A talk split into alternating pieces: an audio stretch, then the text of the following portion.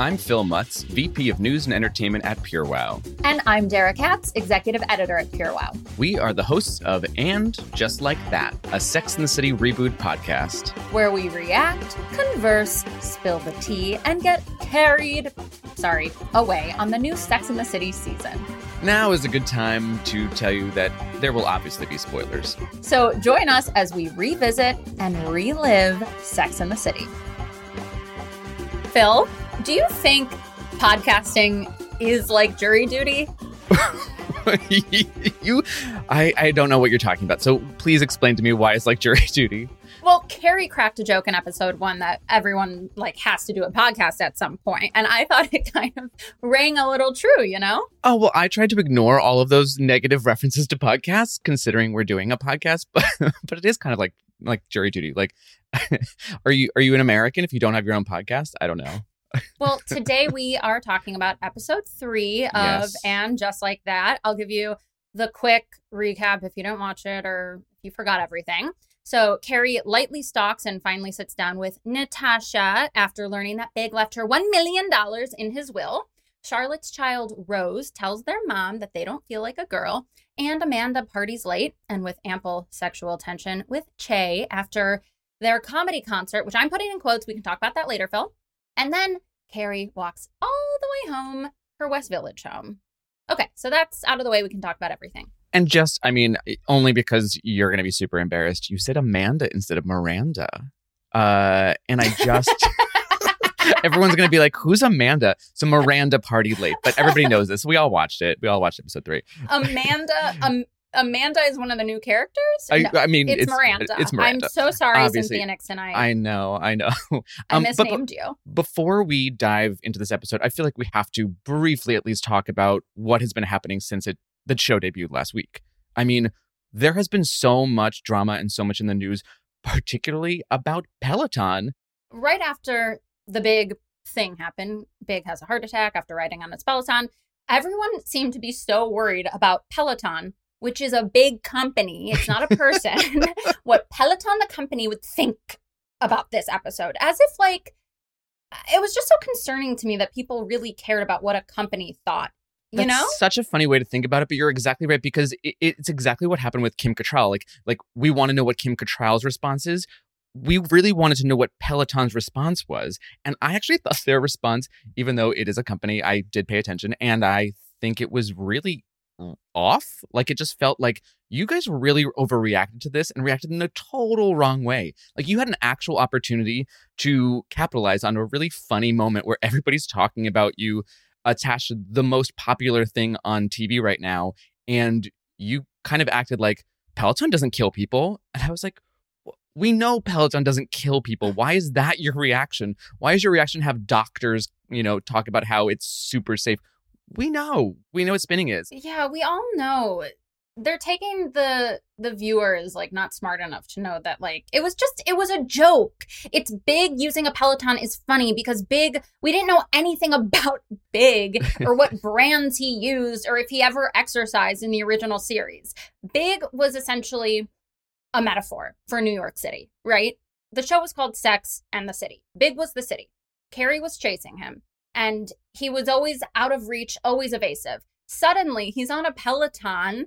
He's telling her to salt the fish. It's it's too domesticated. And it played as a joke. Yeah, I think they responded in a way too serious way. And I think they eventually got there because obviously we got the ad where they must have paid Chris Noth, a $1 bajillion to come on and just do this with real life Allegra. Where if anybody hasn't seen it yet, Peloton responded with a quick ad, and they did this spot where Big isn't dead, and he actually is off, and he ran away with Allegra, and Ryan Reynolds does a voiceover. I don't know. What did you think of this response? I guess it was better than the initial response from Peloton. I thought, yeah, the whole vibe just felt like Peloton was whining, and it's you guys, it was a beautiful Peloton and a beautiful little Peloton man cave, It's great. You have basically free advertising. Everyone knows that's not what killed Big. For the stocks to plummet is just LOL. I don't know. But yeah, I think they overreacted. And then I think the spot was a little shady. Yeah, it felt like they were see, guys, we're with it too, and we think what you did was, I don't know, exactly. It was a little shady. Like, we think what you did was wrong. So we're gonna rewrite Sex and the City, and haha, jokes on you. And it was like, no, no, Big's still dead. No, Big isn't alive. They killed the character off. Okay, so everyone's so upset. Like, why didn't Carrie call 911? Jonah Hill posted on Instagram a note with the text that said, why didn't Carrie call 911? And then everybody and their mom was sharing it on Instagram. Could 911 have showed up in like the less than 30 seconds that Carrie like needed to process what was happening? No. With New York City traffic? No. So it's nice that she got to be with her man instead of like on the phone with like an operator. I agree. It would not have been quite so heartbreaking if we watched her run for a landline and then spend the last moments of Big's life on the phone with a 911 operator instead of cradling her man. Yeah. Cradling her man. Can I please ask you, I don't know if you knew this, but somebody pointed this out to me after the first episode and I was like, why don't I remember this? Should we have actually seen the fact that Big was going to die? Should we have seen it ahead of time? Because apparently when they were making the Sex and the City 3 movie that fell apart, courtesy of Kim Cattrall, they were going to, and it was written into the script, that Big was going to have a heart attack in a shower. And that came out or leaked at the time in 2018 or whatever it was, I don't know, years ago. And I didn't know. I didn't remember this. So were we all idiots for being surprised by his death? Maybe it was overshadowed by all the drama that Kim Cattrall and the rest of the women were engaging in on Twitter and the feud and the toxicness and whatever. Because I think Kim Cattrall had a point, because Big dying in that movie and in this extra little season makes it all about Carrie again. And everyone gets annoyed when it's all about Carrie. And that's a good point, too, because that was, I think, part of the reason why the Sex and the City 3 movie didn't happen, was because that would have made it all about Carrie. Why would Kim Cattrall want to be in this movie where it's basically Carrie mourning for an entire movie and not about their 4 friends, So I get that. So I think they made the right choice, especially after Sex and the City 2, to not go with that third one. But regardless of whether we should have seen it coming, it happened. I'm glad it happened. We can finally move on. And we are in episode 3. It feels finally a little bit closer to the original series now that the mourning has kind of been checked off to a certain degree. And we can kind of move on with the storylines. I'm silent, Phil, because I completely disagree.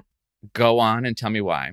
Why don't you tell me why you think it's more similar? Okay, so convince me. So I don't think it's similar in that they're recreating, or that we're ever going to be really recreating what the original was. But I finally felt like there was some comedy back.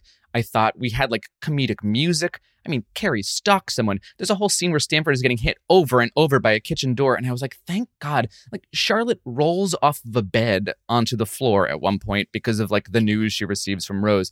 So there is finally some levity that was just so lacking in the first 2 episodes. And I understand why. I think the first episode had to set up happiness, but not necessarily humor, so that we can then have the rug pulled out. Big dies. Then the second episode, we have to mourn that with a little couple. There are a couple funny moments with the guests at the funeral. But this finally feels like we can just breathe again. It's like a silly, light show again. I don't know. You disagree. Tell me. I completely disagree. I thought the comedy was clunky. I thought it was very like network TV, not funny. I hated the door slamming moment. It was like Three Stooges type stuff. Miranda's like, can I have more wine? Clank. It wasn't funny. It didn't add anything to me. And it didn't move anything forward. And it didn't move the needle of culture, which Sex and the City did back in the day. And also Charlotte slapsticking, falling out of bed, and her stupid conversation with Anthony, where both of them are not equipped to talk about this issue, but are giving each other advice, is ridiculous. And yeah, that is so Charlotte slapstick falling out of bed because her daughter is telling Charlotte that they don't see themselves as a girl is like very Like, it's trying to be so woke, but it's just after school special, not funny. Yeah, I agree with you with the style of this humor. I just was glad that it was present and that it finally felt like, okay, I can just enjoy myself. I also, I disagree a little bit. I don't know. I do think you're right about the show moving the needle back in the day, obviously. But I think that happened over time. I think within each individual episode, like when you rewatch episodes, there are just so many storylines where you're like, this didn't go anywhere. This is a little sitcom-y in that, like, we tied this up with a bow in, like, 23 minutes. That said, I think you're absolutely right. There were much deeper, longer-term implications from the show. I missed, in the first two episodes, that kind of, like, joy surrounding these characters. And no, Charlotte falling out of the bed wasn't laugh-out-loud funny and definitely inappropriate for the scene she was having with Rose. But I just really appreciated that we were back in a more fun space, if that makes sense. I think you're grasping for straws, Phil. I really do. Okay. I think you really want to like it. You know, I think it's a choice. You have to decide to like And Just Like That. Mm-hmm. And I had decided.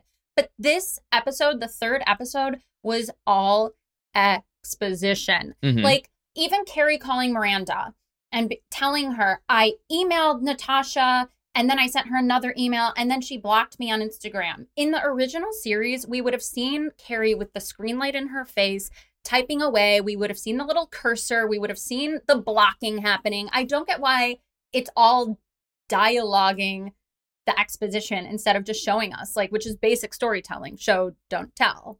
That is an odd moment, because in the first episode, we see her on the phone with the text to Samantha. So why didn't we just see her message Natasha? That's an odd, yeah, I don't know. And it's a moment for comedy. We could have seen what Natasha's profile said or what Carrie's profile says on Instagram. I'm missing Carrie writing. Yeah. Like, she doesn't have any agency besides, you know, people are like, it fails the Bechdel test. All she's talking about and just whining about Big. Yes, he died. But because we've seen Carrie do this season after season, it's a little annoying. I hear you on that. Said in an Australian accent. And since you mentioned her, I think we obviously need to talk about Natasha and her big return, I guess. Do you think this served some kind of bigger purpose in, like, giving some actual closure to Carrie after the last time they left it? Or was this just, hey, we just want to throw in a familiar face. Here you go, fans. I think it's more of like an all-star pull. It's like, let's bring in the greatest of Sex and the City. And to be fair, Natasha was great for the storyline. She was never an interesting character. But what is interesting is that Bridget Moynahan, who plays Natasha, had a similar, like, a parallel thing happen to her in real life, very public, where she was in a relationship with Tom Brady, who's a guy that I guess, you know, plays football, and he left her while she was pregnant to be with Gisele Bündchen. I didn't know any of this, and maybe it's because of the Tom Brady football sports, I don't know about sports thing, but I doubt it. I probably should have known about this. So she really went through the real life Natasha thing. That's so fascinating. Yes. And so it's interesting to see Natasha forgive Carrie and for Carrie to finally give her that apology, because as Bridget Moynahan says in a quote in Harper's Bazaar, I still consciously carried that around with me, the breakup with Tom Brady, for many, many years after the fact.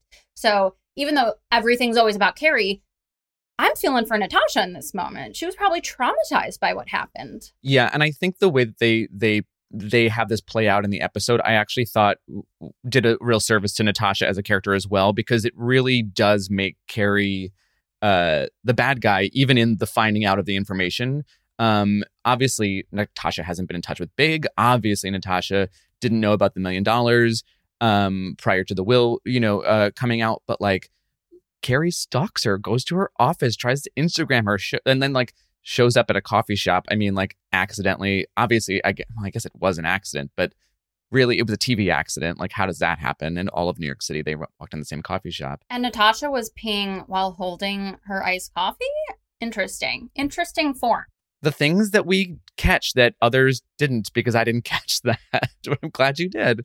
It's an important detail. I mean, even just Natasha using a public bathroom, I was like, this isn't Sex and the City. Like, but Carrie goes in just to use the public bathroom, too. I'm like, is this the bathroom? Is this the only clean bathroom? The only nice coffee shop in all of the Upper West Side? Which also, by the way, Carrie makes a reference to being, like, lost and somewhere so weird, and it's the Upper West Side. was like, is that really that funny? The Upper West Side is a very big and popular neighborhood. Here's the thing about that, Phil. I don't think the show has done a good job at explaining how out of place Carrie is on the Upper West Side. In the show, she would never drive home with Charlotte because Charlotte lived on the Upper West Side and mm-hmm. Carrie lived in the West Village. So the fact that they're sharing an Uber now or that Carrie's walking all the way back to her house is more important than the show, I think, did at explaining that. Right, that she's a fish out of water at the moment. She's not in her natural habitat, which, right. Spoiler alert, we then get to finally at the end of the episode, thank God. Yeah, but her coming home was weird because in the old series, it would all be tied up with a bow. And I think that was actually great about this show. Like, there was always a theme.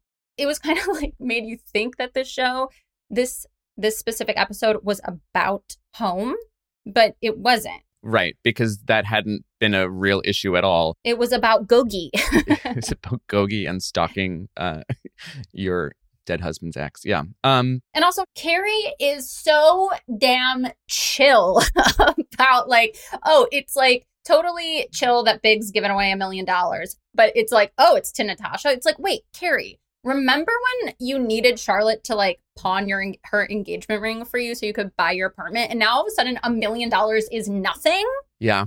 Yeah, that's true. That's actually a really good point. She goes, it's not the money. It's that if he gave her $10, and I was like, no, $1 million is a massive amount of money. What are you talking about? Yeah, even if it's with taxes, $450,000. I mean, Carrie, you used to have to work for your money, and that's what made the show good. I wouldn't mind seeing that return to that show. Yeah, I mean, even them rolling up into for the stalking, they like rolled in like up in like a huge SUV. Like I was like, wow, I know it's got to be, you know, her car, I guess now, and her driver, I suppose, because she's got all this money. But it does feel very un-Carrie. And you're right. I wish she acknowledged it or talked about it. So there obviously were a lot of storylines, but one that I definitely think I would like to talk about is the whole Miranda and Che, which we saw hinted at the funeral, but like this relationship potentially developing. And what does that mean for, you know, stands of Miranda and Steve? Are people going to allow this? I a little bit feel like this is the obvious thing to be like, we're in a stale relationship. We're talking about chia seeds between, you know, Steve and Miranda while they're just having ice cream. Like, if I had to hear the word chia seeds one more time, I was like, okay. Chia seeds on your ice cream? I don't Disgusting. Know. Disgusting. Okay. Why would I be divorced from Steve in a second? All the dude does in this series is ask questions. What is chia seeds? It's like, get your phone out, Steve. Read a book. Learn something. This guy is so annoying and like out of his depths in any conversation. Yeah. He's like so clueless. And it really, really did. He did not age well. And I don't mean in a physical way. He's hot. He's hotter than ever, yeah, but he's dumber than ever. Yeah. What are chia seeds? Yeah. What are chia seeds? I honestly don't know. I think she says something about why are we even talking about chia seeds? Even that makes me mad. They wasted so much screen time talking about that. I understand that they were just trying to paint this as such a boring relationship, one that she like clearly needs to, you know, Che, they have that stand-up, you know, special, and it's all about change. And Miranda really like, you know, relates to that change message. But that also even felt like a bit hitting me over the head with, okay, I get it. Like, this is giving Miranda the permission she needs to really just break out of this mold. But I don't know. Are Phil, we really going to leave Steve? And is that really the right thing to do? Like, you have a kid, you have a life. Like, maybe chia seeds is for you. I don't know. Am I wrong? There's so much about this series that I'm like pissed about. We shouldn't be like exposition, Miranda suddenly realizing that chia seeds isn't her life. She wants to explore other things. We should be like entering in on their home and they have an open relationship. We should be like Charlotte shouldn't be having this conversation with Rose. It should just be, you know, and like, let's move on from there instead of like these woke storylines are really cheesy, I think. Yeah, that's interesting. I haven't really thought about that. That it seems like they, rather than having this new series pick up in the middle of their lives, it's kind of starting where a bunch of big changes are just starting, which is less interesting because you're exactly right. Then we have to watch Rose explain to their mother about this. We have to watch Miranda, you know, perhaps leave her husband or open up her marriage or whatever is about to happen, rather than just jumping into the more interesting part and we're already there. And yeah, I didn't think about that. Big dying. So many of things are like starts of things, which generally is not as interesting as just diving right in. And then we can really go into what that involves and what, who is Rose dating? What is Rose struggling with? What is, there's so many other things that would be way more interesting. I don't want to see anything about the kids. The show was never about the children. No, and yeah. I don't want to see that, Phil. Mm-hmm. And I'm a mother. I don't care about Rose. I'm sorry. Get her off my screen. So then what is this? Get them off my screen. What is the storyline then? Is it just a vehicle for Charlotte to learn something? Is that it? Okay. Can we go back to Che really quickly? AKA not really quickly. I think Sarah Ramirez plays this character beyond perfectly. That said, Che's comedy concert was not comedy. It was more like this super hyper sexed up Tony Robbins concert. Yeah, it was uncomfortable for me. Just because someone is queer doesn't mean it's okay to sexually harass the whole audience, even though the audience seemed into it. The comedy wasn't funny. It was just them talking like a TED talk, essentially, about why it's okay for them to sexually harass everybody. Yeah, absolutely. Is that a bad take? No, I don't think that's a bad take at all. I sat there the entire time thinking, A, this isn't funny. Not that what they are saying isn't important, correct, several things. It's that this is a comedy show. It felt like a TV writer wrote a stand-up bit, and obviously doesn't feel like a stand-up bit because there were no real jokes. This was about a theme for this was really just to be speaking to the character of Miranda. This is this vehicle Charlotte, for that. Exactly. That's true. That's it's Che pandering to the characters, which isn't what the show wants to do. We know that's what the show doesn't want to do. That's why they included all these new characters who are missing in action.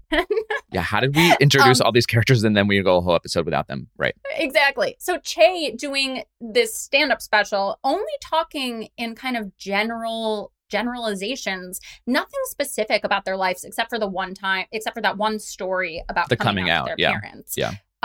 It's not doing justice. It's not doing what they're trying to do. Yeah, I agree. It felt very much like, especially the whole part of, adding new characters was, we're not just adding people to be buddies or sidekicks or anything. We are going to have fully fleshed out people. And I think they're doing somewhat of an okay job with that. But then at the same time, this whole thing was really just a vehicle to affect Miranda and to affect, like you said, Charlotte. Phil, beautifully said. Oh my gosh, thank you. Wow. Also, and I can't speak to the other new characters because we haven't seen them, but Che, instead of feeling nuanced, is just becoming this archetype of this all-knowing queer fairy godmother, which a lot of underrepresented people in media portray, like the magic black neighbor or, people who just come in to kind of save the protagonist. And it's not sitting right. Exactly. Yeah, no, I think that's right. And I think you can even see it further in that scene where Miranda, sneaks into the VIP party and she's just a bumbling fool and spits back. I mean, really. A bumbling fool. She's a bumbling fool. Yes, no truer words have ever been spoken. But she's spitting these, words of wisdom back to Che that they had just, some of them said in the set, as if they were just gospel. And again, it does have that weird kind of savory, Miranda just had this come to Jesus moment where you've just changed my life. And it does feel odd. And it is, again, all about Miranda now again, not about Che and Miranda. It doesn't feel like this could possibly be a relationship if for no other reason than Che isn't being given their due, Che isn't being given their due. Why would Che be attracted to Miranda in this instance? Miranda is just Karen-y than ever. And also, if Miranda is having her little Tito's party in her backpack, why does it seem like she's on a Coke run? She is so hyped up. That is not a Tito's situation. That's valid. She seems, she's skiing. I clearly don't know like the cool vernacular to talk about drugs. I don't know. I knew skiing. That's the right word, I think. Oh, she's hitting the slopes. I really, really want to contribute with more. But I don't know. She's building a snowman. Is that one of them? That's not it. No, but that's cute, Phil. Thank you. Okay. I had an epiphany about Brady. Oh, okay. Sure. So I think, and I'm hoping that this is purposeful, but Brady, the sex fiend, is essentially a proxy for Samantha. Because if we remember from, I think, season 5, Miranda was sleepless. She was taking care of Brady. He was a baby. He was crying nonstop. And Samantha didn't have any empathy for Miranda when she was, this new mom, until she stops by, gives Miranda her hair coloring appointment, and babysits Brady. What does she do when that vibrating chair breaks down? She puts the vibrator that she just bought at Sharper Image in the chair. So Brady has been sexed up since he was an infant. It only makes sense. Of course he's sex obsessed. So your deep fan theory is that Samantha, years ago when Brady was a baby, somehow made him years later be this like sex fiend teen. Yes. Yeah. Yes. She's Frankenstein and Brady's her monster. Wow. If some writer thought about that, if Darren Star or Michael Patrick King really thought about that, that's what happened. Wow, that's some real planning ahead. It really makes you think about nature versus nurture. You catch my drift. Mm-hmm. Hey, that's entirely possible. Also, is it weird that the only sex we're getting in the show is from Brady and not from the women that we want to see?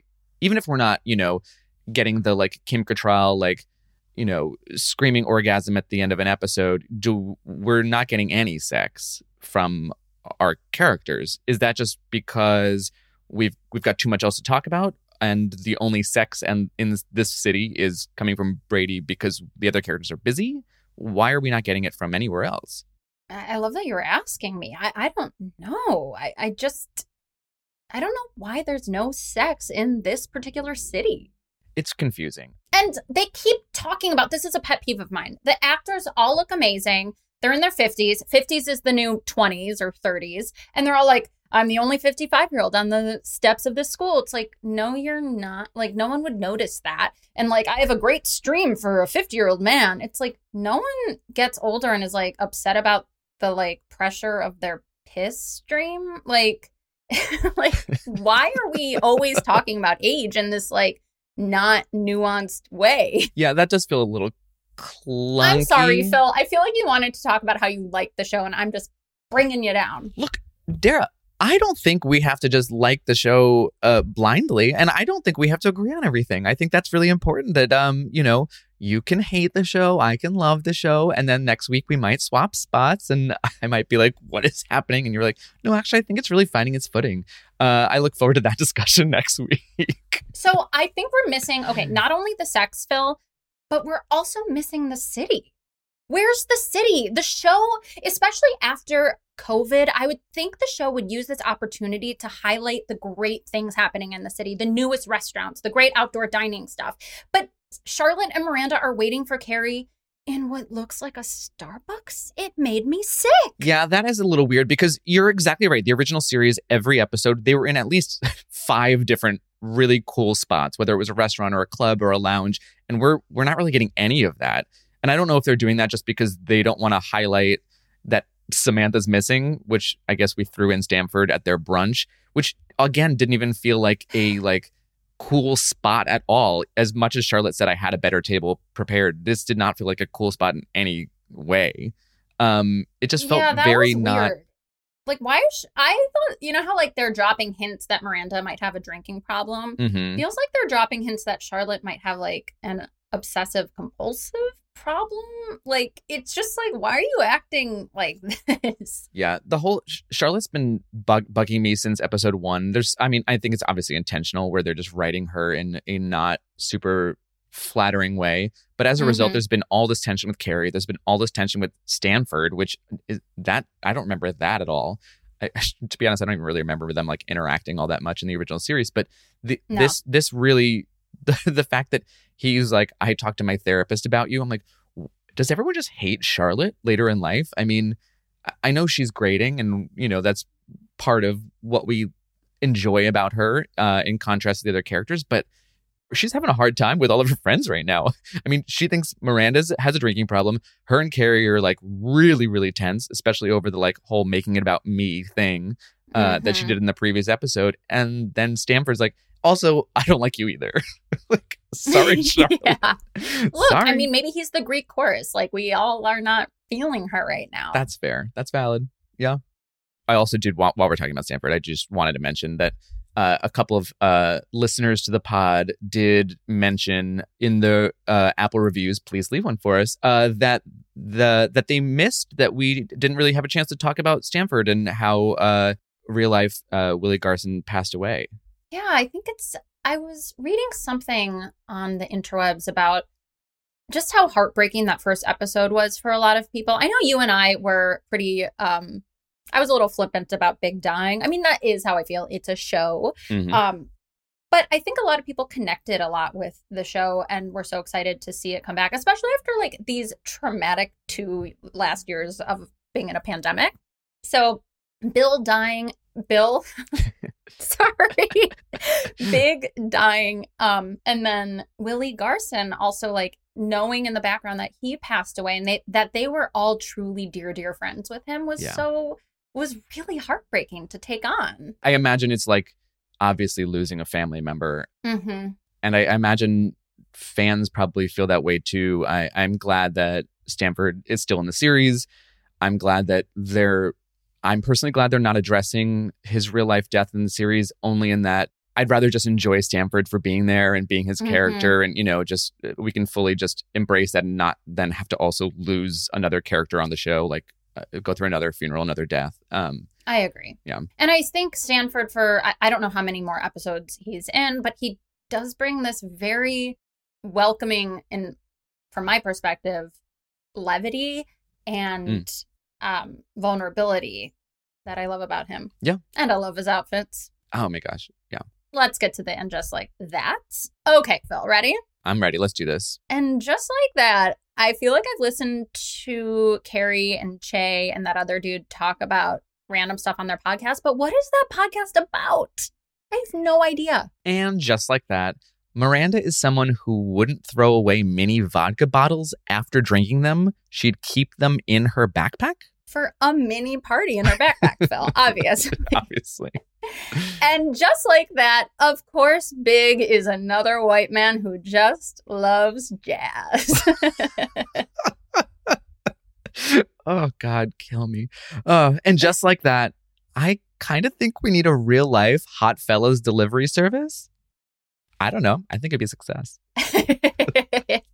I'd order. And just like that, the Will attorney lawyer dude and his wife, babe, get out of there. You're too good for him. It's a jerk.